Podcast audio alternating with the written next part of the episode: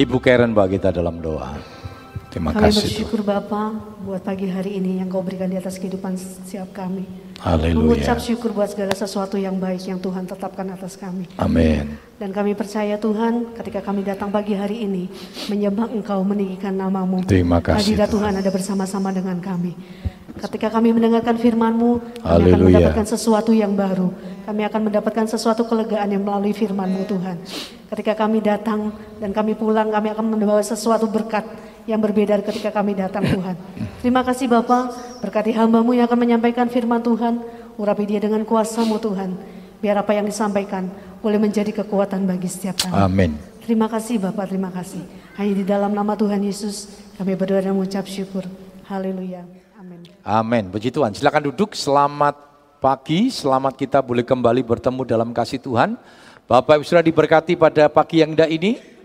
Amin. Allah yang kita sembah adalah Allah yang ajaib, yang luar biasa, yang boleh menolong kita semua. Puji Tuhan kita sudah memasuki safari Natal ya. Waktu begitu cepat sudah ya. Kita sudah memasuki minggu ketiga ya.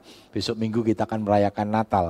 Ya, tetap sukacita, tetap semangat, biar anugerah dan kasih Tuhan senantiasa menolong kita semua. Puji Tuhan, firman Tuhan pada pagi yang indah ini temanya jangan sia-siakan kasih karunia. Ya, dua minggu yang lalu kita sudah belajar tentang kasih karunia. Apa itu kasih karunia? Kasih karunia adalah suatu anugerah yang besar.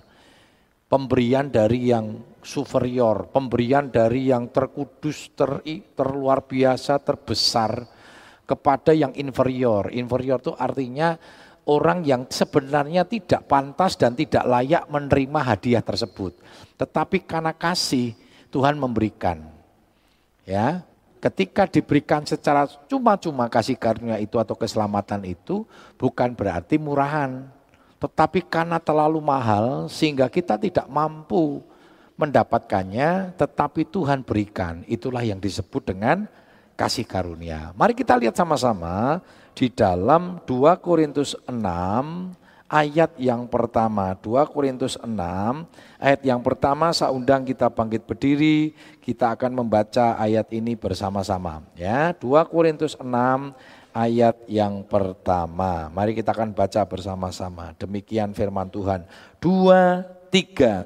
Sebagai teman-teman sekerja, kami menasihatkan kamu supaya kamu jangan membuat menjadi sia-sia kasih karunia yang telah kamu terima. Puji Tuhan, silakan duduk. Dikatakan jangan sampai kamu membuat kasih karunia itu menjadi sia-sia. Jadi yang membuat sia-sia itu ada di pihak kita. Kasih karunia tidak mungkin menjadi sia-sia. Kasih karunia men, eh, tidak mungkin menjadi tidak berharga. Ya, tetapi yang membuat tidak berharga atau sia-sia itu ada di pihak kita. Contohnya dikatakan jangan membuang mutiara kepada babi. Saudara mutiaranya mau dikasihkan ke kandang babi, maaf bicara ke sapi tank sekalipun nilai mutiara tidak akan pernah berubah. Tetapi artinya mutiara itu tidak akan berharga. Ya, ketika tidak di tangan yang tepat, tapi nilai mutiaranya sendiri itu tidak akan pernah berubah. Benar nggak Suraya? Satu kali sudah menemukan mutiara itu sekalipun tuh di sapi tank, waktu ngurah sapi tank, waduh ya, terus kok keluar apa jatuh mutiara, mutiara akan tetap bernilai, tetapi mutiara tidak akan bernilai ketika ada di satu tempat yang tidak tepat. Bukan mutiaranya tetapi orang yang menempatkan mutiara itu. Demikian firman Tuhan. Kasih karunia tidak akan pernah sia-sia, tetapi ketika kita tidak menikmati atau mensyukuri tentang kasih karunia itu sehingga kasih karunia itu menjadi sia-sia. Nah, Saudara, kata sia-sia dalam bahasa Yunaninya disebut dengan kata keno. Memiliki tiga pengertian. Yang pertama, kata keno itu artinya menjadikan kosong atau tidak berharga. Ya banyak orang mensia-siakan kasih karunia, menganggap kasih karunia sesuatu yang tidak berharga, tidak bernilai. Kenapa saudara? Banyak manusia yang menjadikan kasih karunia sesuatu yang tidak berharga karena apa? Karena kesombongan atau mengandalkan kekuatan manusia. Ya, coba kita lihat dalam Yeremia 17 ayat yang kelima. Yeremia 17 ayat yang kelima, beginilah firman Tuhan. Beginilah firman Tuhan, terkutuklah orang yang mengandalkan manusia, yang mengandalkan kekuatannya sendiri, dan yang hatinya menjauh daripada Tuhan. Iya, Ayat ini berulang-ulang saya sampaikan ya, terkutuklah orang yang mengandalkan kekuatan manusia. Inilah yang menyebabkan kasih karunia itu tidak bernilai, tidak berharga. Kenapa? Sombong. Manusia merasa tidak perlu, padahal manusia itu manusia yang paling lemah. Manusia itu manusia yang paling tidak mampu. Masih ingat ya, ada tiga, tiga kuasa yang pertama kuasa Allah, yang kedua kuasa setan, yang ketiga kuasa manusia. Nah, dari tiga, tiga kuasa ini yang paling rendah adalah kuasa manusia dan kuasa manusia itu hanya bergantung kepada kuasa-kuasa yang lain, kepada kuasa Tuhan maupun kepada kuasa setan. Ya. Jadi manusia itu lemah, tetapi kadang manusianya sok ya, manusia itu sok ngerti, sok tahu. Soknya luar biasa. Padahal manusia nggak maha tahu. Manusia hanya bicara prediksi. Tetapi sering kali prediksi manusia itu nggak tepat. Nggak ada yang berani bisa memastikan ya. Coba kita lihat dulu di dalam Yeremia 10 ayat yang ke-23. Yeremia 10 ayat 23. Yeremia 10 ayat yang ke-23, beginilah firman Tuhan. Aku tahu ya Tuhan, bahwa manusia tidak berkuasa untuk menentukan jalannya dan orang yang berjalan tidak berkuasa untuk menetapkan langkahnya. Iya, ya, dikatakan manusia itu lemah dan terbatas, paling banter apa? Tidak mengerti jalan hidupnya. Siapa yang pernah tahu jalan hidup kita? Jangankan tahun depan. Ini kita sudah memasuki tahun akhir sudah ya, di akhir-akhir tahun. Ya, di akhir tahun kan kita paling bisa mengevaluasi. Ya kan? Sebelum kita memasuki tahun 2023 nanti kita mengevaluasi apa sih yang terjadi di 2022? Apakah itu keberhasilan, kegagalan kan kita hanya bisa mengevaluasi. Lalu kenapa gagal? Kita hanya bisa mengevaluasi. Tetapi ketika peristiwa itu terjadi kita nggak pernah tahu saudara. Kalau tahu akan terjadi sesuatu ya kita tidak akan lakukan itu, kita akan mempersiapkan diri, tapi siapa yang tahu? Bahkan sudah dipersiapkan pun sedemikian rupa, bisa saja terjadi sesuatu di luar kendali kita, di luar kekuatan kita. Manusia nggak pernah tahu, sudah. Bahkan saya katakan apa? Jalanku bukannya jalanmu, rancanganku bukan rancanganmu. Pengkhotbah katakan kita tidak dapat menyelami apa yang dikerjakan Allah dari awal hingga akhir dalam kekekalannya. Kita tidak bisa menyelami. Tetapi satu hal yang kita tahu. Kitab Mazmur katakan percayalah kepada Tuhan. Percaya itu dalam bahasa aslinya disebut dengan batah. Batah itu artinya tidak menaruh curiga kepada Tuhan. Walaupun kita tidak tahu masa depan kita, kita tidak tahu hari depan kita, tetapi ketika kita percaya kepada Tuhan, saudara tidak menaruh curiga kepada Tuhan. Kenapa kita tidak menaruh curiga kepada Tuhan? Karena kita tahu Tuhan itu selalu merancangkan sesuatu yang baik. Bahkan pengkhotbah katakan rancangan yang indah. Tuhan tidak pernah merancangkan sesuatu yang jahat. Allah selalu menjadi mitra kerja kita.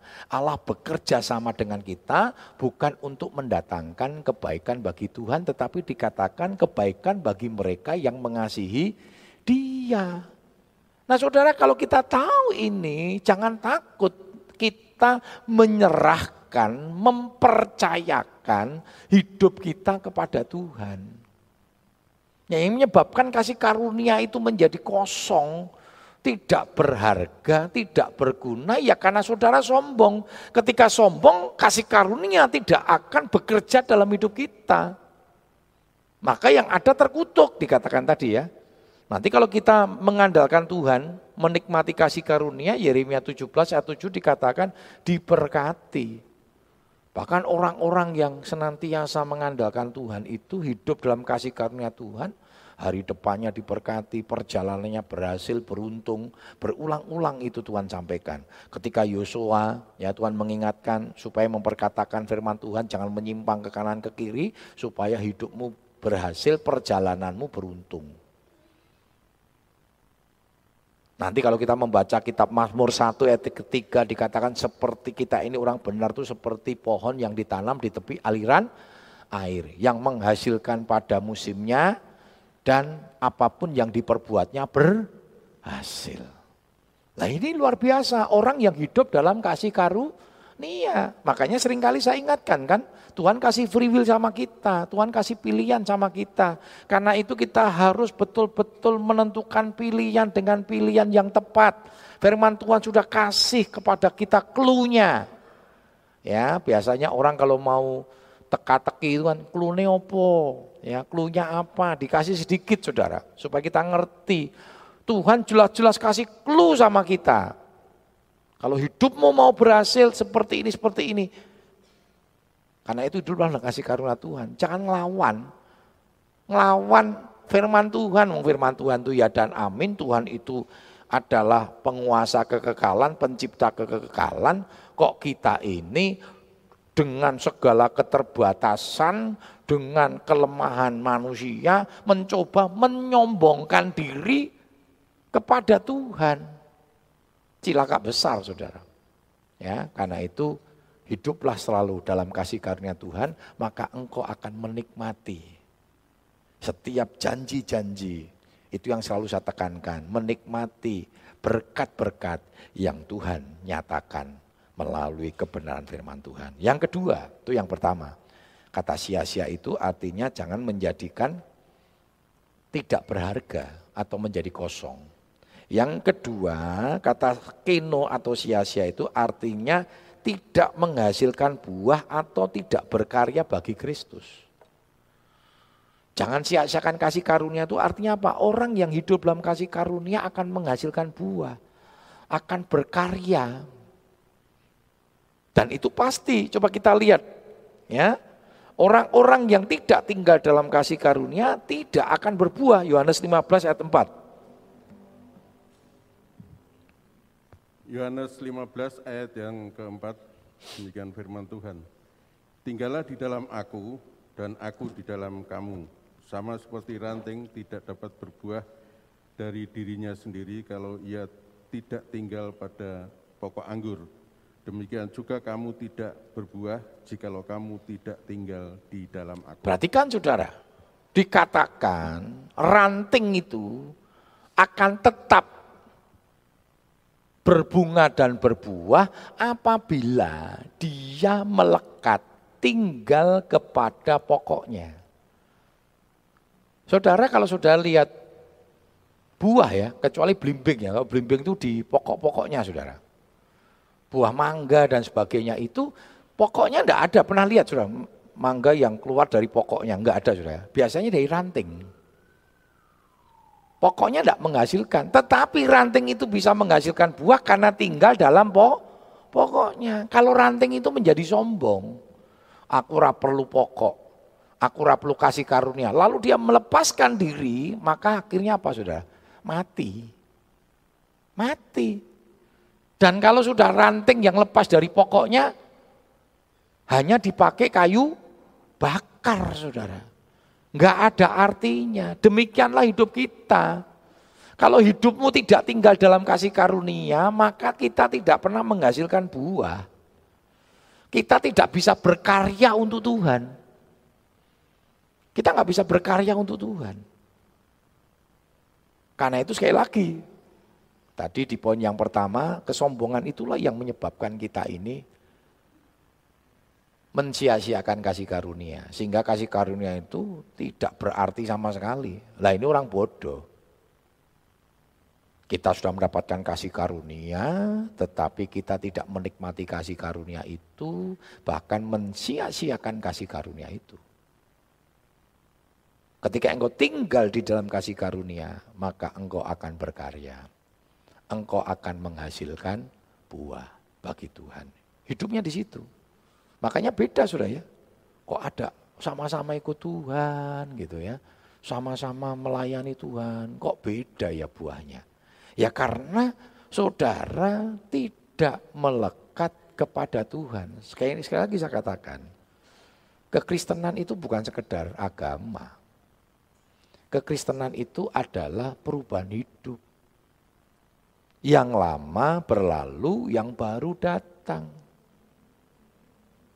Saudara tidak akan menikmati kebenaran firman Tuhan tentang nilai-nilai kekristenan, hakikat kekristenan di dalam kebenaran firman Tuhan apabila saudara tidak hidup dalam kebenaran firman. Oh, tadi orang Kristen neng gereja engko diberkati. Siapa yang bilang, Saudara? Orang datang ke gereja tidak jaminan masuk surga. Saudara kalau mau masuk surga ya bertobat.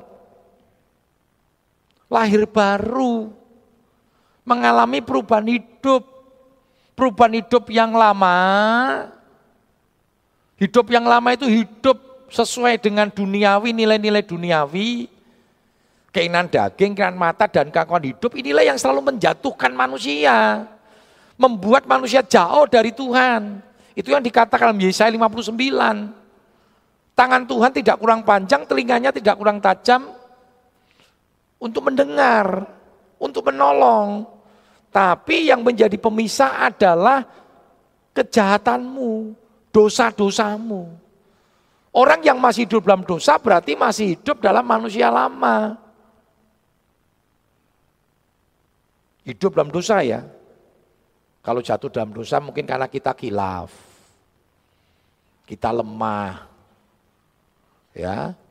Wage naik motor enak-enak diserempet. Kurang ajar. Goblok gue ya. Itu kan kilaf sudah ya. Waduh, kok ngomong ngomongku elek ya? Ampuni, ampuni Tuhan, ampuni Tuhan, ampuni. Nah, itu namanya jatuh dalam dosa. Karena keterbatasan manusia, karena kekilafan manusia, kita bisa jatuh dalam dosa. Tuhan ampuni. Neng jangan hidup dalam dosa. Hidup dalam dosa itu artinya meh turus yang dipikir ke dosa. Piyo carane sisuk korupsi. Piyo carane bisuk ngemplang duit kantor. Isuk-isuk wis berpikir ya sing elek-elek kabeh. Bahkan begitu ada kesempatan, kesempatan itu yang dipergunakan untuk melakukan dosa. Agi butuh duit. Pas neng ATM, ya. Pengen melihat siapa tahu ada kiriman, sudah ya. Begitu dilihat, bah, saldone kosong. Paling banter ya tinggal rongatus rupiah gitu sudah ya. Ya, aduh. Eh, agak mumet-mumet, Duh, ora duwe duit. Rodok ndangak titik neng duri ATM kok ana dompet. Kan ketok tebel, abang kabeh dan kelihatannya duit abang ngawe-ngawe. Ambillah daku, pakailah daku. Wah, Saudara. Lihat kanan, lihat kiri. Kini niatnya salah. Betul enggak Saudara ya? Loh nek saudara niat baik kan, wis ono dompet tak jiko kuasi ke satpam. Lah om, engko nek mbek satpame dikekne piye? Ora dikekne piye? Ya urusan kita. Sing gawe dosa satpame jangan saudara. Ya toh? Amin. Amin. Wah, om iki akeh butuh. Ini kan jalan Tuhan. Ini berkat Tuhan, berkat Tuhan baik itu saudara. Ojo gawe firman Tuhan sendiri loh. Pernah di kota Solo ya, atau satu jemaat saudara. Waktu kerusuhan, Bersaksi lagi saudara. Setelah itu bersaksi waktu kerusuhan saudara. Dia bersaksi saudara seharian saya. Aduh sedih. Beras habis, lauk raono. Wes sembayang mbak Tuhan. Eh siang kerusuhan terjadi penjarahan. Malam-malam saya diketok saudara. Dikirimi sama tetangga telur sakrat. Kayak indomie, kayak beras. Oh haleluya Itu jawaban Tuhan. Itu merupakan jalan keluar dari Tuhan. Terus saya tanya begini, Kowe ngerti ra kira-kira sumbernya dari mana? Oh itu dari toko sebelah yang dibobol pak katanya. Lo ngerti. Lo kira-kira itu berkat apa dosa? Yang penting bukan saya om. Yang penting kan yang jarah orang lain. Saya terima berkate. Oh. Mangan rada di daging saudara ya. Orang jadi berkat. Jangan pura-pura tidak tahu lah. Jangan pura-pura nggak tahu. Jangan saudara. Nah karena itu mari kita sama-sama. Hidup benar-benar di hadapan Tuhan, maka kita akan menghasilkan buah. Itu firman Tuhan saudara. Jangan takut. Kalau engkau sungguh kerja dengan sungguh-sungguh, jangan takut. Saya bukan kata-kata klise saudara. Tetapi ini realita kan firman Tuhan katakan pengharapan di dalam Tuhan itu tidak mengecewakan. Nah, kenapa kita sering kali terjadi banyak hal yang tidak tidak seperti yang firman Tuhan janjikan karena kita mungkin tidak sungguh-sungguh. Kita sering kali yo Kristen yo melu Gusti Yesus yo sing liyane yo ora apa-apa lah. Sing penting ojo fanatik-fanatikan. Wah, kelihatannya kan bagus ya. Ini kelihatannya kan bahasa yang kelihatannya orang bahasa yang apa ya objektif, yang tidak terlalu fanatik. Melu Gusti Yesus yo aja fanatik-fanatikan. Wis pokok sing penting neng gereja ibadah. Wis aja fanatik lah. Popo titik Gusti Yesus, popo titik Gusti Yesus. Ini menungso paling kacau sudah. Kadang yang ngomong begitu. Tuhan Yesus saja fanatik loh sudah. Dia berpegang keras kepada kebenaran, buktinya apa? Pada waktu dia mau mening, apa namanya eh, dagingnya berontak waktu mau salibkan untuk disalibkan dia berkata, tetapi kehendakmu yang jadi. Dia selesaikan, dia tidak main-main, dia nggak separuh-separuh, bahkan sampai mati neng kayu salib. Oh jenengan kok leda-lede. Pun derek Gusti Yesus betul sah. Pokoknya santai kemawon merusak tenanan-tenanan, merasa fanatik-fanatikan. Ini paling kacau sudah. Sudah ikut Tuhan harus fanatik. Arti fanatik apa? Berpegang kuat kepada kebenaran. Sudah percaya Yesus kebenaran. Amin. Berarti sudah harus pegang kebenaran sesuai firman Tuhan. Ini yang menyebabkan saudara nggak bisa menikmati janji Tuhan. Kenapa? Saudara main-main sama Tuhan. Saudara sia-siakan kasih karunia Tuhan. Neng karpe nuntut janjinya Tuhan. Nah bisa. Setiap janji Tuhan itu selalu ada nilai-nilai yang harus dilakukan. Contohnya ayat Natal Lukas 2:14. Kemuliaan bagi Allah di tempat tinggi dan damai sejahtera bagi manusia yang berkenan kepadanya. Jadi bukan kepada semua manusia. Kepada manusia yang berkenan. Tidak berkenan ya orang itu damai sejahtera, saudara. Dikatakan apa? Kalau Allah di pihak kita, siapa lawan kita? Pertanyaannya di pihak kita enggak. Yang menentukan di pihak kita itu bukan Tuhan. Tuhan mau. Tetapi Tuhan selalu memberikan pilihan. Tuhan enggak mau memaksa. Makanya dia berkata dalam Matius 11, marilah kepadaku yang letih lesu dan berbeban berat. Solusinya sudah ada. Jalan keluarnya sudah ada. Cuma persoalannya sudah mau ambil sikap enggak pilihan itu. Saudara, mari kita melihat Mazmur satu ayat yang ketiga. Orang yang hidup dalam kasih karunia akan memperoleh keberhasilan dalam hidupnya. Mazmur 1 ayat yang ketiga demikian firman Tuhan. Ia seperti pohon yang ditanam di tepi aliran air yang menghasilkan buahnya pada musimnya dan yang tidak layu daunnya, apa saja yang diperbuatnya berhasil. Nah ini orang benar sudah. Orang yang hidup dalam kasih karunia, apa dikatakan? Ia seperti pohon ditanam di tepi aliran air. Yang menghasilkan buahnya pada musimnya saudara. Artinya apa? Kata musimnya itu bicara waktunya Tuhan. Ojo mempercepat. Ora tahan deloi Mangga saudara ya, cekel, wah, atos. cekel atos. Sok minggu kok hilang? Oh dipangan ketek saudara. Kemarin polisi datang nyari keteknya saudara. Monyetnya sedang dicari. Kenapa? Mulai diprotes. Di kelenteng meja abu yang biasa buat ini diobrak abrik. Lalu sampai ke Wahid, saya bilang begini, mungkin bukan monyet yang di sini itu. Kok sampai ke Wahid, kan jalannya kan terlalu panjang. Apa yo nek monyet itu nek orang Cina bilang kia-kia saudara ya. Jalan-jalan gitu ya bosen neng kini melaku-melaku gitu saudara. Nah akhirnya diprotes. Dari Wahid, dari Kelenteng diprotes saudara. Nah kemarin datang ke sini, tidak tahu sudah ketemu belum saudara. Nek saya ya biarin aja lah. Kadang ya ini ngolor juga saudara. Berpagi-pagi habis dua pagi, mangga saudara. Nek ora mateng saudara, itu mengsak brakotan dibuang. Maksud saya ya ngono lah, kan lorati itu kita ini.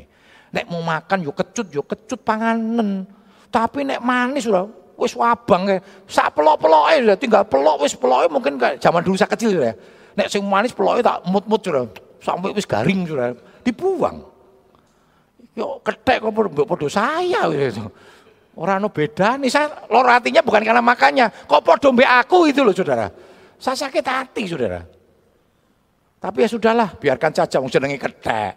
Ya, John dulu pernah sudah ngomong sama saya, Om ketek kurang ajar om. Loh piye? Ah, tak kasih pisang om, dimakan, bar dipangan, kulitnya dilempar ke saya. Kuwi jenenge ketek, Jon. Ning nek kue tak kei pisang, bar tak pangan, mbok pangan balangke om. Oh, kurang ajar gue ya. Jawabannya Bu Ambar yang jawab saudara ya. Nah saudara, menghasilkan buah padamu musimnya. Jadi tunggu waktunya Tuhan, tenang saja. Tuhan tahu kok. Menyatakan berkatnya, menyatakan keindahannya sesuai dengan waktunya tuh Tuhan. Tuhan izinkan itu terjadi. Banyak Tuhan izinkan terjadi dalam hidup saya. Waktu pelayanan di kota Solo sudah, baru dua tahun. Kami dapat tanah. Uh, bukan dapat tanah, ada anak Tuhan yang mau memberikan tanah. Nah tanah itu apa namanya? Waktu itu tanya begini, Pak Agus, kira-kira ada pandangan tanah ya? Ya ada sih di depan gereja yang kami dipinjemi sudah. Itu ada tanah kosong. Saya berpikir begini, mana di situ lumayan lah lingkungannya ya. Terus belakang tanah itu jemaat KB sudah. Satu satu komplek itu jemaat.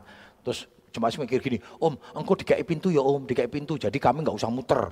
Ya, kalau jadi kalau ke gereja muter sudah ya pakai pintu kan tinggal ini oh iya iya iya iya iya ya. dan orang yang memberikan berkatnya ini prinsipnya orang masalah rego orang masalah eh saudara ketika dikejar ke sana yang pemilik rumahnya wah sudah laku sudah laku jadi secara manusia yo yo no gelone saudara. Waktu itu saya mau dikasih tanah ya. Sama jemaat yang sama ceritakan 85 tahun sudah ya. 85 tahun baru bertobat. Lalu karena semangatnya dia serahkan tanah sebidang tanah nih uh, 100 meter. Ya saya pikir cukup lah kalau untuk pelayanan kami sudah cukup. 100 meter ya cukup gede sudah ya. Senang saudara. Eh waktu mau proses anak-anak gak setuju karena istrinya meninggal kan warisnya harus tanda tangan sudah. Anak-anak gak setuju. Walaupun saya bisa bisa ngotot tuh waktu itu. Karena bapaknya karena masih pak hidup kan bilang ah, saya nggak bilang sama bapaknya gini anak-anakmu ras setuju. Cuma anak-anak nggak mau tanda tangan notaris sudah. Berarti kan nggak bisa. Nah, saya nggak mau memaksakan sudah. Saya nggak mau ngotot nanti ke tanah itu menjadi konflik. Ah, biarkan saja. Ras itu ya. Eh dapat itu yang depan itu. Wih, semangat saudara waduh sudah ngimpi-ngimpi sampai bangunan kok gini cuma nanti dibuat gini ya om dibuat gini ya om dibuat gini ya om gitu Eh Rais tidak jadi lagi. Ya. Lalu akhirnya kita dapat tanah yang di tempat yang sekarang ini. Walaupun mengalami resolusi dan sebagainya sudah ya. Jadi pernah saya saksikan mengalami resolusi. Resolusinya ini bukan waktu bangun. Begitu hari ini tanda tangan jual beli tanah, langsung diresolusi. Tapi ternyata proses Tuhan harus kami lewati. Saya harus melewati itu. Gen ngerasa, gen iso cerita. Nek ono gereja-gereja di resolusi itu saya juga iso cerita, aku yang ngalami. Ketika ada hamba Tuhan datang, Om, aku di resolusi Om. Rasa wedi, rasa wedi? Om rata ngalami. Aku ngalami. Saya yakin dan percaya persoalan-persoalan hidup saya sudah panjang nek ceritake iso jadi novel. Oh, novel apa ya? Sejarah sudah ya. Saya baru tahu, ternyata Tuhan izinkan saya ngalami itu. Karena waktu itu saya nggak pernah tahu bahwa nanti saya jadi gembala dipercayakan jemaat yang besar. Sehingga ketika jemaat cerita, oh om wis tahu ngalami. Dan om bisa melewati masa-masa itu dengan cara Tuhan yang luar biasa. Nantikan pertolongan Tuhan. Dan akhirnya tempat itu Tuhan izinkan dengan tanah yang luar, luar uh, lumai, lebih besar daripada yang di bawah-bawah 300 meter sudah. Lebih besar. Dan tanahnya pas, jadi kampung kami itu kami perbukitan sudah. Ya kandang sapi itu perbukitan.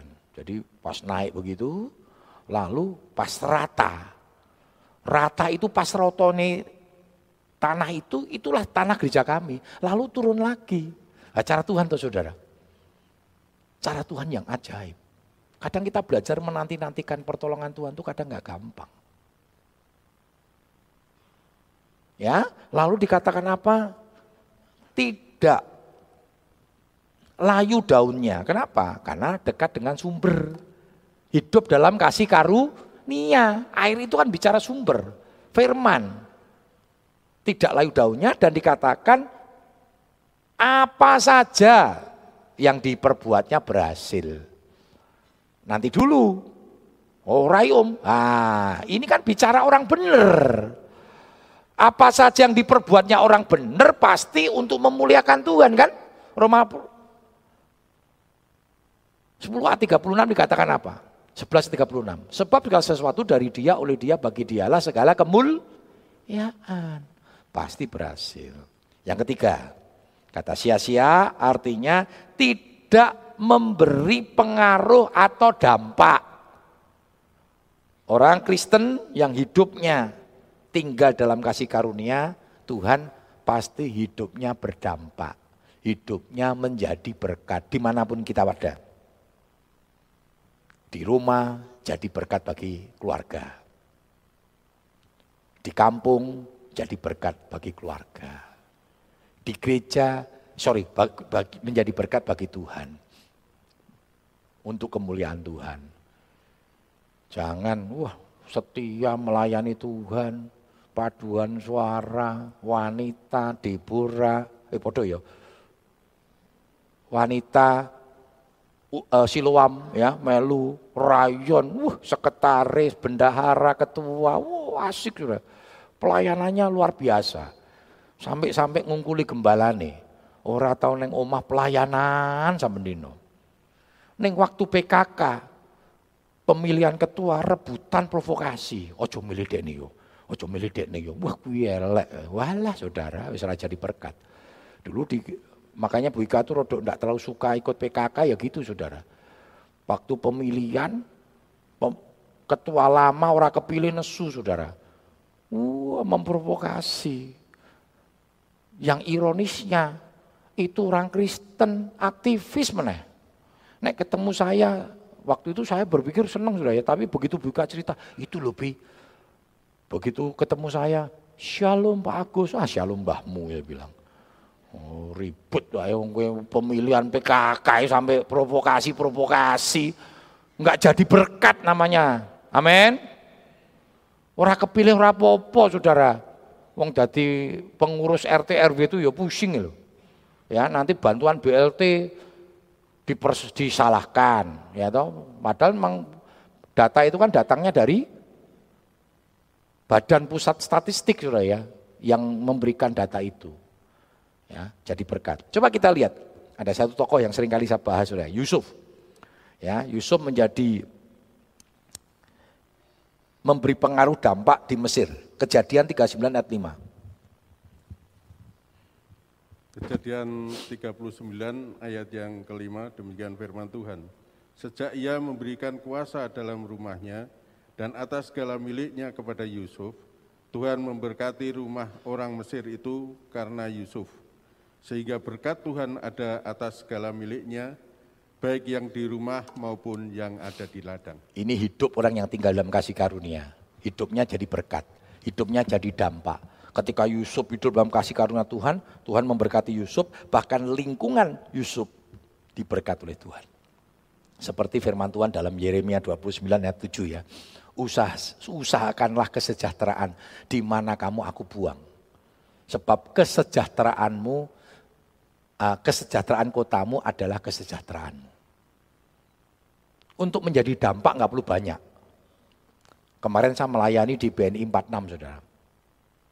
Ya sempat ngobrol-ngobrol anak Tuhannya nggak banyak pak. Orang popo, rasa banyak-banyak. Alkitab itu menunjukkan nggak perlu banyak-banyak. Yang penting hidup dalam kasih karunia maka hidupmu diberkati oleh Tuhan. Bahkan lingkunganmu diberkati oleh Tuhan. Amin. Ada Sadrame Sabit Niku hanya tiga orang. Memberkati Babel, Yusuf hanya satu orang. Memberkati Mesir. Karena itu percayalah sudah. Ketika engkau hidup dalam kasih karunia, di mana pun engkau ada, di pekerjaan, di perusahaanmu, maka Tuhan akan memberkati engkau bahkan memberkati lingkunganmu. Itu firman Tuhan. Ya, saudara, kehidupan orang-orang yang tinggal dalam kasih karunia akan menjadi berkat dan terang bagi orang lain. Matius 5 ayat 16, ayat yang cukup kita kenal. Silakan dibaca.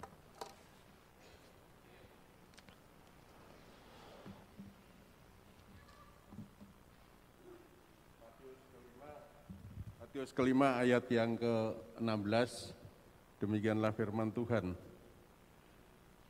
Demikianlah hendaknya terangmu bercahaya di depan orang, supaya mereka melihat perbuatanmu yang baik dan memuliakan Bapamu yang di surga. Perhatikan saudara, ini bicara terang. Terang ini eksistensi. Terang itu keberadaan, bukan seperti terang tetapi terang. Nah terang itu saudara, di mana pun berada, dia akan menjadi berkat. Cuma terangnya jangan dimasukkan ke dalam kan gantang. Itu yang disebut dengan mensia-siakan kasih karunia. Ada terang dimasukkan gantang ya percuma mati lama-lama. Gak ada oksigen juga. Tapi terang di mana pun dia berada, dia selalu memberi dampak. Betul nggak saudara? Gelap gulita, begitu ada lilin jadi dampak. Jadi berkat. Itulah kehidupan anak-anak Tuhan. Nggak perlu seribu lilin. Baiklah seribu lilin saudara. Tapi toh Anda hanya sendirian. Ketika hidupmu ada dalam kasih karunia, maka lingkunganmu, orang-orang di sekitarmu akan diberkati. Karena kehidupan kita menjadi dampak bagi kemuliaan nama Tuhan. Mari pagi yang indah ini, firman Tuhan datang pada kita. Kemarin minggu, dua minggu lalu kita sudah belajar tentang kasih karunia. Kasih karunia adalah sesuatu yang dahsyat, sesuatu yang besar. Hari ini kita belajar tentang jangan sia-siakan kasih karunia. Hidup dan tinggal dalam kasih karunia. Jangan menjadikan kosong kasih karunia tidak berharga. Jangan kasih karunia itu tidak menghasilkan buah. Dan yang ketiga, jangan sampai kasih karunia, kasih karunia itu tidak berdampak. Karena hidup orang-orang percaya, orang-orang yang tinggal dalam kasih karunia pasti berdampak. Seperti Matius 5:16. Orang akan melihat dan melihat perbuatan baik kita, akhirnya mereka memuliakan Bapamu yang di surga. Bapak Sinaga bagi kita dalam doa. Terima kasih Tuhan, terima kasih Yesus, terima kasih Roh Kudus. Firman-Mu telah disampaikan oleh hambamu pada pagi hari yang indah ini Tuhan. Terima kasih Tuhan atas kasih karunia yang telah Engkau berikan di dalam hidup kami Tuhan. Kami percaya Tuhan senantiasa memampukan kami untuk kami senantiasa melakukan firman-Mu baik di dalam kehidupan kami maupun di dalam setiap aktivitas kami Tuhan. Berkati hambamu yang telah menyampaikan firmanmu pada pagi hari yang indah ini Tuhan. Berkati di dalam pelayanannya, berkati di dalam pekerjaannya, berkati keluarganya Tuhan. Terima kasih Tuhan, terima kasih Yesus. Hanya di dalam nama Tuhan kami Yesus Kristus, kami telah berdoa dan mengucap syukur Tuhan. Haleluya. Amin.